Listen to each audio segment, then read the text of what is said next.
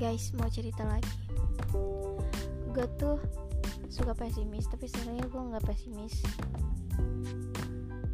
Um, gue lebih baik menghancurkan harapan gue sendiri daripada dikecewakan oleh harapan itu sendiri. Jadi ketika ternyata kenyataan sesuai dengan harapan gue ya gue tuh jadi senang banget dan ya sering terjadi seperti itu. Jadi saat gue nggak berharap tapi nggak nggak nggak nggak percaya sama harapan gue gitu ya kayak gimana ya? Kayak berharap tuh ada pasti cuman gue nggak ngarep bener ke apa yang gue harap. Kayak ya udah pasti pasti bakal nggak kayak gini gitu loh. Jadi ketika hal itu emang nggak kayak gitu jadi kayak ya kan? Bener, bener kan yang gue bilang? gitu loh. Jadi gue nya nggak kecewa gitu. Tapi pas ternyata si harapan itu sesuai kenyataan gitu.